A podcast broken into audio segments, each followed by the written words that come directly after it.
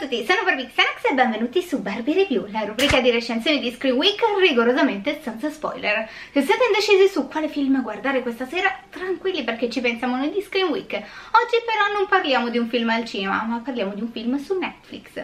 È il titolo del momento e sto parlando di I Am Mother. Voi l'avete visto? Vi è piaciuto? Fatemelo sapere con un commento qui sotto. Prima di iniziare però non dimenticate di iscrivervi e attivare le notifiche cliccando sulla campanella qui sotto, così da non perdervi nessuno dei nostri prossimi video. Inoltre potete ascoltare Barbie Review anche versione podcast su Spotify. Trovate il link qui sotto. I Am Mother è un film fantascientifico. In quel mondo la razza umana si è estinta, c'è ancora una speranza perché un androide è rinchiuso all'interno di un luogo oscuro e misterioso pieno di embrioni umane e proprio lì farà nascere una bambina che l'androide chiamerà figlia, mentre lei lo chiamerà madre. L'androide la crescerà e la amerà, ma crescendo la figlia inizia a farsi delle domande. Dove sono gli altri esseri umani? È possibile uscire o entrare? Mother le risponde che purtroppo tutti si sono estinti e non è possibile uscire o entrare da lì perché l'aria è contaminata da un virus che rischierebbe di uccidere lei così come i suoi fratelli e le sue sorelle, ovvero gli embrioni. Un giorno però la figlia sentirà delle urla di donna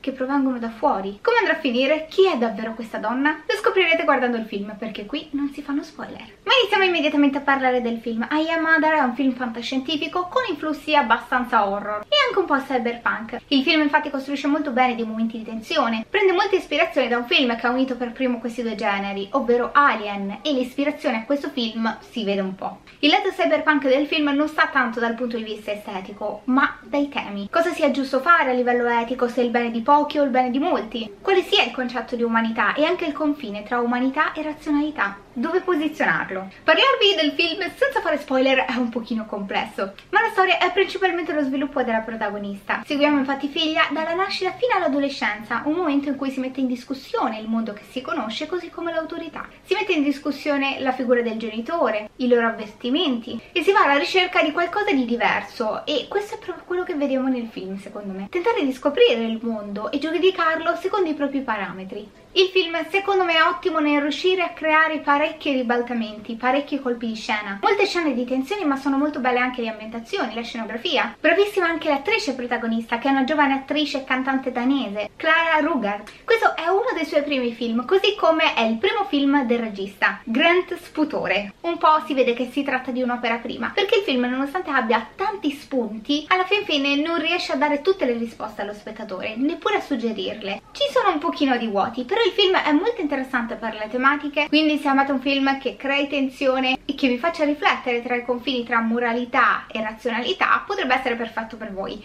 Se cercate un film di quelli che riesce a rispondere a tutte le vostre domande, non è il film perfetto per voi, mi dispiace. Ma voi avete visto il film? Sono curiosa dei vostri commenti, quindi fatemelo sapere con un commento qui sotto. Prima di farlo però non dimenticatevi di seguire Screen Week sui suoi canali social, sul canale YouTube, così come sul sito, ovvero www.screenweek.it. Io sono Barbie Xanax, quindi se avete ancora voglia di sentirmi parlare di cinema, serie tv, documentari, ci vediamo sul mio canale, ovvero Barbie Xanax. Grazie mille per essere stati con me.